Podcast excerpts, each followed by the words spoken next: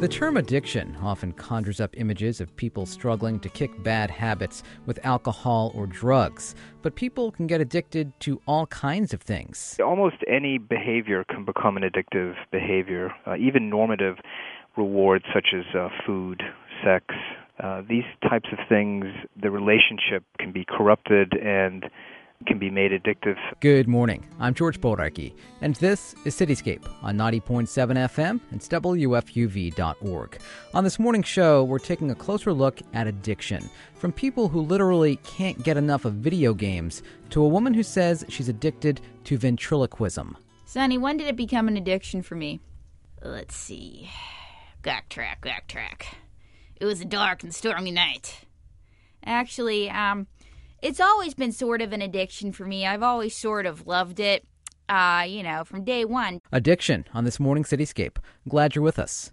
You or I might not see a problem with having a morning cup of coffee, but Brooklyn resident Scott Sager takes issue with it, when it comes to his teenage daughter at least. And he's been asking himself, is caffeine the new gateway drug? I fear that my 16-year-old daughter is an addict. It's caffeine. From the omnipresent latte cup in her hand to the spent bottles of iced tea drinks I find in her book bags, the black devil has gotten its stimulating hooks into her. She denies it, saying, I can stop anytime. She ignores my pleas. It's not a problem. She rejects all reason. It doesn't affect me. I don't believe her. Last Sunday morning at 10:30, she stumbled into the kitchen, and the first words out of her mouth were, Is there coffee? She can barely make it to school on time, but she'll be at Starbucks before an early softball practice just to grab a grande to make it through the morning. I don't approve of her habit. In my mind, at her age, coffee is a gateway drug. It may not be so bad itself, but it could well lead to worse things. I fear that the lesson she'll learn is that if a cup of joe can make you feel better, why not try oxycodone or ecstasy or methamphetamines? After all, it's the same thing, taking something to adjust your mood and energy, to do better in sports or on a test. Who cares whether it's in liquid or pill form? And from there, why not cocaine, heroin, anything to smooth out life's dips and bumps, to speed you up the hills and over the obstacles? I won't buy or brew her coffee. I won't participate in the procurement of her fix. But she's 16, and I'm not with her much anymore. She has her own money. How should I handle this? Have her followed? Require daily urine samples and dock her allowance if they come back positive for caffeine? Ground her? Aversion therapy, send her to boot camp in a desert somewhere, military school. Of course, I'm hampered by my own hypocrisy and cultural indifference. My wife and I have coffee every day, a few cups before the kids are even out of bed or the dog is walked. I certainly won't give it up. I depend on that morning pick-me-up to get me going, that after-lunch mug of java to help me through the afternoon lull. My habit hasn't led me to rehab. Also, there's no minimum age to purchase Ethiopian dark roast or Colombian breakfast blend. Can you imagine someone at Connecticut Muffin asking for ID? Can you picture Dunkin' Donuts or D'Amico's turning a young customer away if he or she asked for a cup with a muffin? I try to give my teenager the message, let your body do its job. No ibuprofen unless your fever is over 102. If you're tired, sleep more. This message often gets lost in her busy schedule. If she's up until 1 finishing homework and has an early dance rehearsal the next morning, her weary bod is an obstacle. So why discourage her from that warm cup of energy from the corner cart? If her schoolwork is fine, if she's present for her activities, if she's not stumbling home on the weekends from late-night parties, then what's wrong with her doing the Java Jive? That's the dilemma. Nothing is wrong until it is, and then I'm too late. So I'm going to stand my ground with caffeine. I may not keep her from imbibing, but I will keep her thinking about the issues. What does it mean to use something to change your mood, to give you more energy? Why is one thing all right and another not? I hope it's enough. Scott Sager is a columnist for the Brooklyn paper. It's a sure bet he's not alone in having concern for a loved one who may be headed down a path toward addiction. Joining us now to get a better handle on the warning signs is Dr. Stephen Ross, the clinical director for New York University's Langone Center of Excellence on Addiction. Dr. Ross, good morning. Good morning. First of all, what is an addiction? Addiction is a term that applies to a spectrum of different problems related to substances, drugs of abuse, or can even be behavioral addictions, things like gambling, food, sex, and can be understood more broadly. Addiction is defined as compulsive use of a drug or some behavior that causes negative consequences in one's life, and the person loses control over the relationship with the compound or the behavior and is unable to stop or moderate their use and ends up using despite sometimes catastrophic negative consequences in their life, including loss of their families, jobs, where they only have a relationship with the substance in the more severe variants of the illness. What's the difference between an addiction and a compulsion?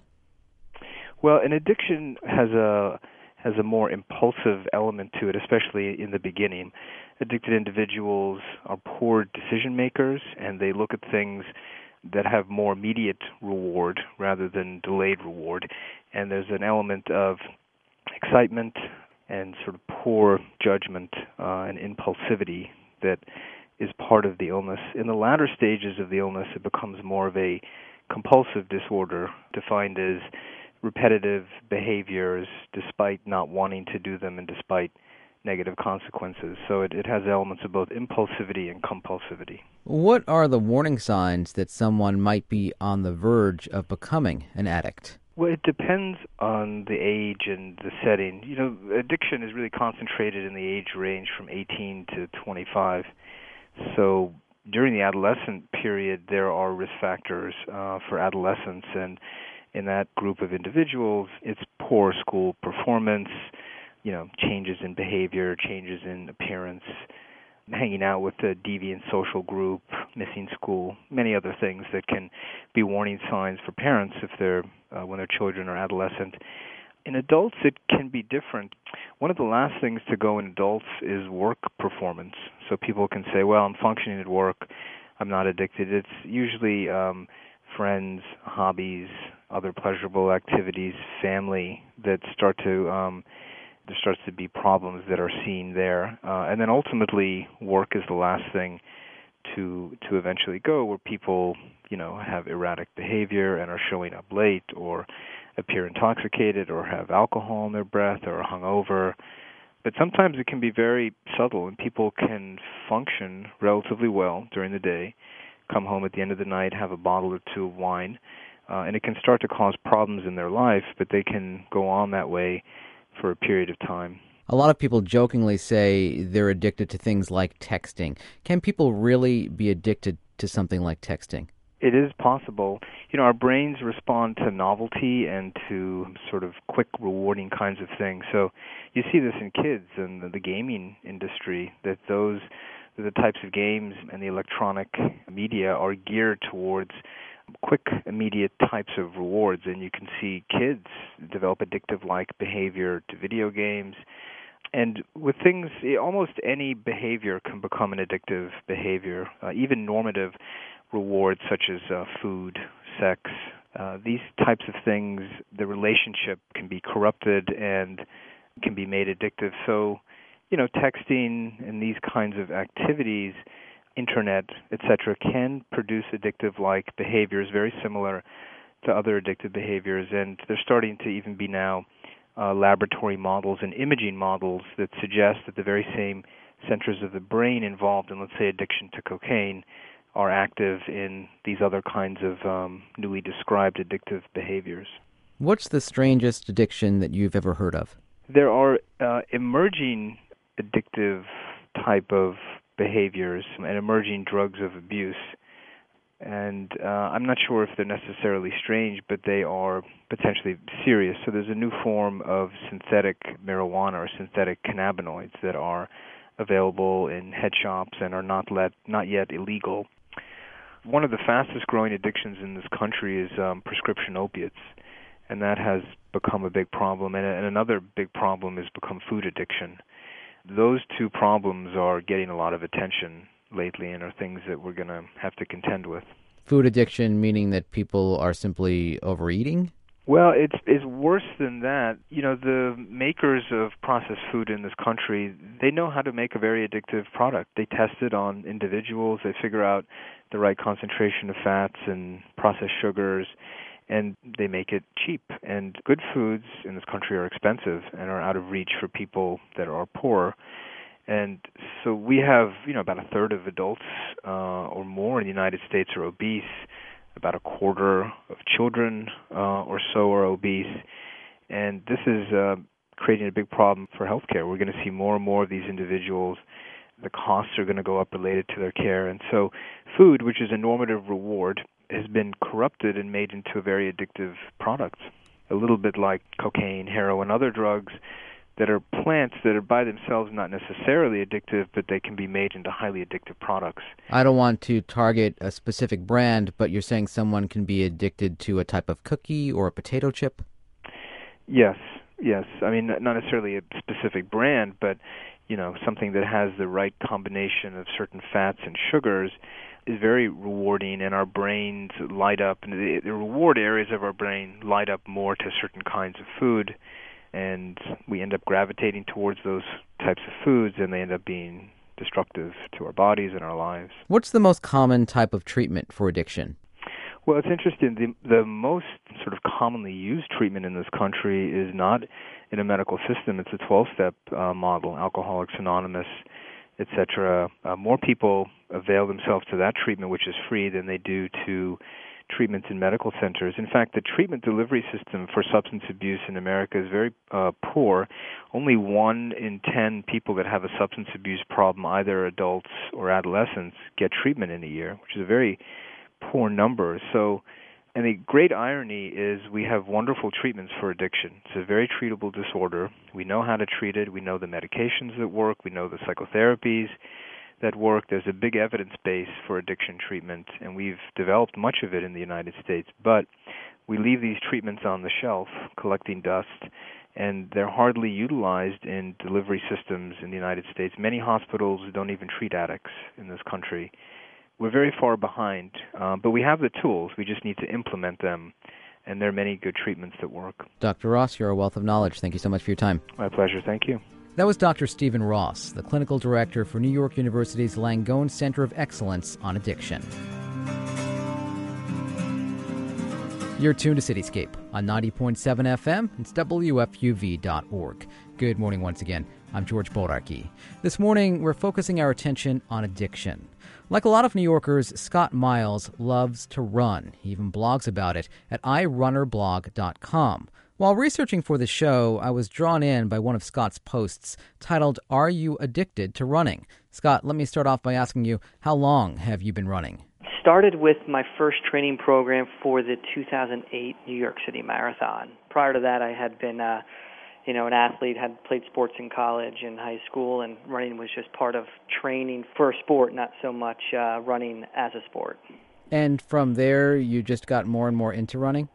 I did. It's something that once I trained for and completed my first marathon, it was I was hooked. It became its own beast after that. What does that mean? You were hooked. How frequently were you running? I probably went from being a non-runner to ramping up to a marathon training program, which I was running, 4 or 5 times a week, finishing the marathon. Then after that, quickly looking for the next race, whether it was a turkey trot or a half marathon. So I went from basically doing nothing to running a marathon and training for a marathon to then not really missing a long Saturday run until recently when I got injured.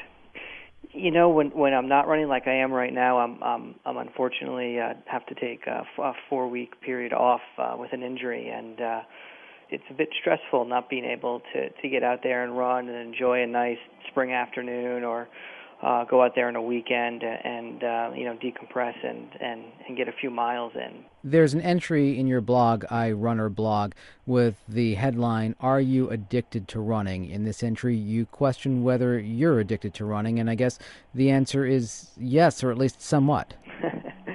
Yeah, and that article and that post had quite a bit of feedback on it. I guess I struck a chord with other runners out there. I guess if you look at the term addiction, I guess I would be addicted to running. But like any addiction, the first step is to admit that you do have an issue. The second is to declare that you don't want to do it anymore, and the next is to implement a way to fix the addiction. And with running, it's all about balance. And I think what that article wanted to show was that in anything you do in life, you need balance. With today's you know, today with TV, with The Biggest Loser and these shows about losing weight and healthy living, you know, it seems to be, you know, everybody's trying to go a million miles an hour and you know, hit a goal. And, you know, what I guess I'm trying to put out there with that article is, yeah, I guess I am addicted to running, but at the end of the day, it's all about balance, and it's all about, you know, having a healthy lifestyle and not getting so addicted where it's affecting what you fell in love with, you know, that thing to begin with. Prior to this layoff, you would run through injury, wouldn't you? Yeah, you know, and if you ask a lot of runners, most runners are not smart enough to take a break and to stop. And I'm in my current situation now because I didn't listen to my body, and I had races on the schedule that I was training for. But, you know, I had run-through injury, and it's not something that we in our blog advise runners to do. In fact, we have a running physical therapist who writes about that frequently in the blog, about listening to your body, taking care of your body, and, you know, if you take care of your body, it'll take care of you as you're training and running. Scott, thanks so much for your time. All right, thank you. Scott Miles is the creator of iRunner blog. This is Cityscape on 90.7 FM and WFUV.org. This morning, we're taking a look at different types of addictions, including some that are out of the ordinary. Manhattan resident April Brucker says she's addicted to ventriloquism. April's even appeared on the TLC show, My Strange Addiction. She's with us in the studio this morning, along with some of her puppets. April, good morning. What's up, George? Thanks for having me. So what is your addiction? My addiction is ventriloquism. As a matter of fact, I eat, sleep, and dream ventriloquism, and my children go with me everywhere I go. You mentioned your children. Now we're talking about your puppets. Yes, my puppet children. Do you take offense when I call them puppets or dummies? Well, I don't take offense, but they might. Do you want me to ask them real quick? Please do. You carry them around in a suitcase. Who is this now? Who's come out? My name is Sunny. This is Sunny? Yeah, Sunny, how do you feel about being called a puppet? Well, I feel like it demeans me and my worth. I'm standing up for my people, yo. How long have you been doing ventriloquism? Sunny, how long have I been doing ventriloquism? Since she's been 13. Since you've been 13? Yes. And when did it become an addiction? Sunny, when did it become an addiction for me? Let's see. Backtrack. It was a dark and stormy night. Actually, it's always been sort of an addiction for me. I've always sort of loved it, you know, from day one, because it sort of brought me out of my shell. I was a really shy kid, a fat kid, and I was watching an Edgar Bergen TV special with my family one night, and we were all trying to talk like ventriloquists, and she was the only one that could do it. And so then the guys started to dig her. I tell you, dig her. So you discovered your talent and you went with it. Yeah, I went with it. And it opened a lot of doors, and I was able to make a career out of my addiction. So you do this for a living now, ventriloquism? Yes, I do. Where do you do it? Where do I do it, Sunny? She does kids' parties. You do kids' parties. She does comedy clubs. She does crowd events. And, well, she does a lot of gay stuff. Yeah, I do a lot of gay events, gay functions. Oh, and she also does a lot of sporting events, too. She's pretty popular. How many do you actually have with you there in your suitcase? I have 4 today. Okay. And how many do you own? I own 8 currently, and my family is growing. Who is this? Who are you? My name is Sweetie Pie. How are you, George? I'm doing very well, Sweetie Pie. Sweetie Pie, how old are you? I'm 5 years old. So when you go out every day, April, you're going out with your puppets. If you go into the grocery store, you have your puppets with you? Yeah, in some capacity, yeah. Sometimes we aren't out in the grocery store. Sometimes we travel in the suitcase. Has this at all interfered with any of your personal relationships? Has it? I think I'd better have May help me with this one. Okay. Because once upon a time, I was engaged. The relationship was a really bad one. And, like, he was a total loser. May Wilson, ladies and gentlemen. May Wilson. So, you know what he did? He told April, you can't learn makeup and you gotta stop talking to your friends. That's right, he did. He told me who I could and couldn't talk to. And then he said, it's me or the ventriloquism. Because the ventriloquism is freaky. So basically, I gave up the puppets for 6 months because I wanted to keep this guy. I wanted to marry him. And the next thing I knew was, you know, like, he was trying to control every aspect of my life. And then he wanted me to stop talking to my family. And that's when I knew the relationship was outski. So it sounded, though, like there were issues even outside of the puppets with this individual. Yeah, but his friends would make fun of him for seeing me. And his friends were losers. Losers, I tell you, losers! And, yeah, so basically they said me or the puppets. And, you know, after a few months without the puppets, I would talk to them when he wasn't around. I decided to dump him. It was time. What was that 6 months like when you had to limit your time with your puppets? What was it like, May? Well, it was a really sad state of affairs. That's right. It was a sad state of affairs. She stopped bathing, stopped wearing makeup, did some drugs. That's right, I did. I drank a lot, stopped eating. So you lost some control without your puppets. Yeah, I lost a lot of control. I mean, but it was the hallmark of a really abusive relationship to begin with. Mm-hmm.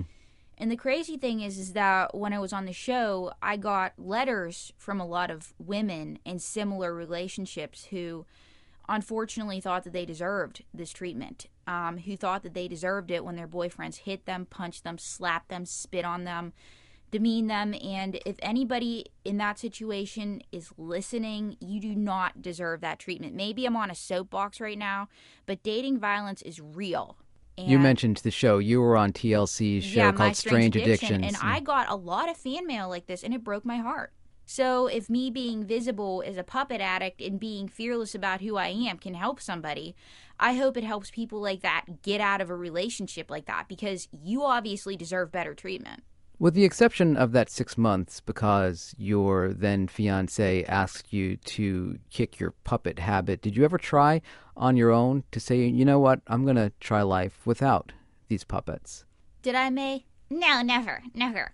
Did you ever ask a psychologist why you're so connected, why you're so addicted to these puppets? Well, when I was on the show, I did see a psychologist. And she thought that it was because I had social anxiety disorder. And I think it is still because I am very shy.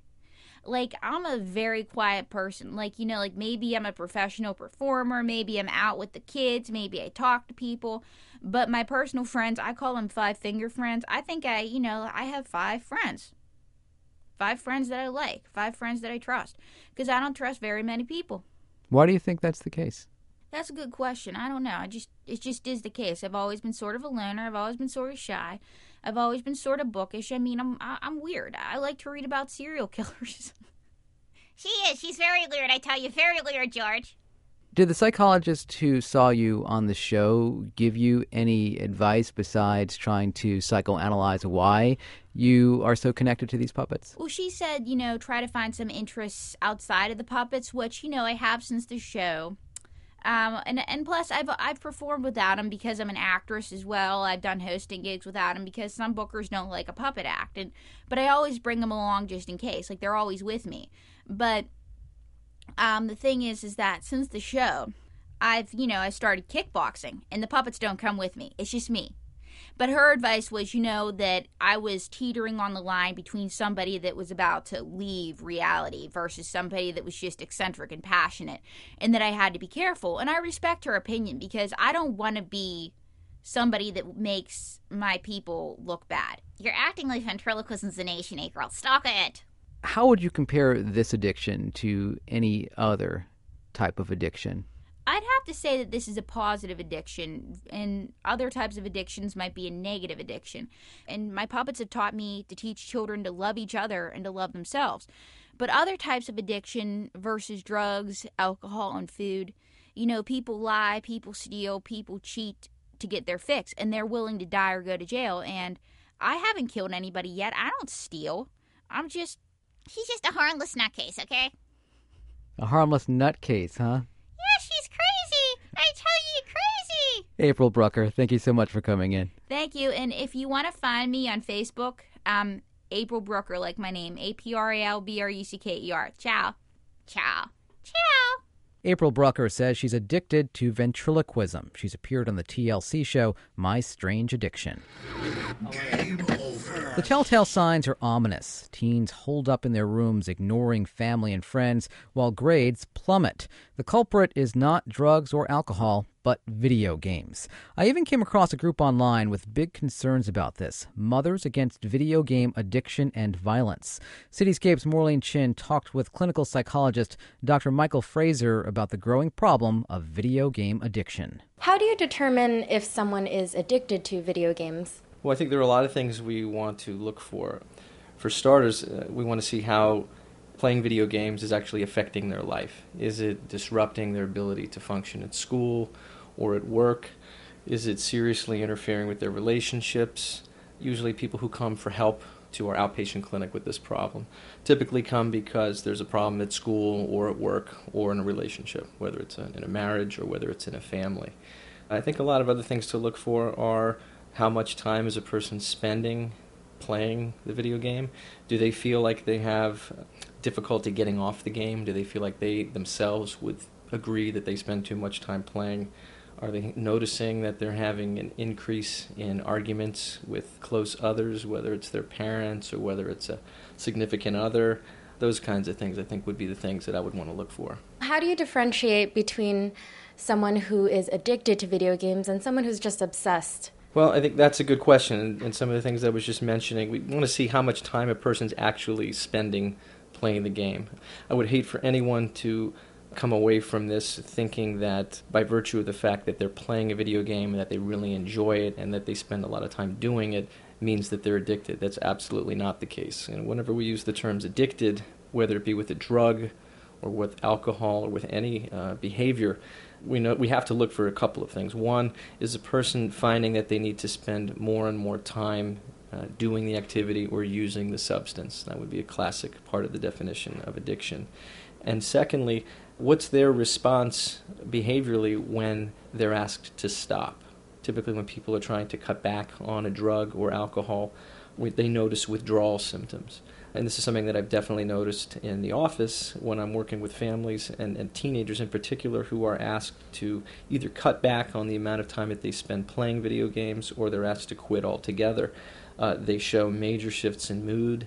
They become very angry to the point that they can actually get aggressive when their parents try to unplug the game. Can you tell me about specific cases of people who have been addicted, who are addicted to video games? One of the patterns that I've noticed is that they tend to be very intelligent teenagers, young adults. It tends to happen somewhere in high school where they are finding that their grades are suddenly starting to decline. And a very frequent pattern that I've noticed is that when the schoolwork gets a little bit more difficult, you've got some intelligent kids who are required to study a little bit more, be a little bit more organized. Maybe it's when they hit 10th grade or 11th grade. And they find that the game provides a form of escape and a kind of a release of tension and stress. And at first, it's a very good, healthy way to relieve their stress. But then they notice that they start to go to the game when they should be studying, that they begin to play the game whenever they start to feel feelings of anxiety or stress starting to take over. And at that point, they begin to use that as their way of coping. Rather than studying harder, rather than taking on the coursework, they begin to let that go. And then something interesting happens, whereas they used to care about their schoolwork, at this point they start to not care. Can video game addiction be treated? I believe so, and I think that it needs to be treated in the context of the family. It's an issue that needs to be talked about in the family. I think we need to certainly understand what anxieties there are in the family, but we also need to understand how the parents are parenting their children. How are the limits set in the house? What are the rules in the house? For example, where's the computer? Where's the video game? There may be a lot of families listening to this where I hope they realize the importance of having family meals together, staying engaged with their children, but most of all being vigilant about where the technologies are. Michael Fraser, thank you so much. You're very welcome. Glad to help. That was Cityscape's Marlene Chin talking with Michael Fraser, a clinical psychologist here in New York City. And that's it for this week's Cityscape. Don't forget to check out our archives at wfuv.org/Cityscape. Find us on Facebook, where you can check out our photos, post your thoughts, and get the latest Cityscape updates. You can also follow us on Twitter to stay in the Cityscape loop. We're listed on both Facebook and Twitter as WFUV's Cityscape. I'm George Boracki. My thanks to senior producer Andrea McCreary and producer Marlene Chin. Have a great weekend.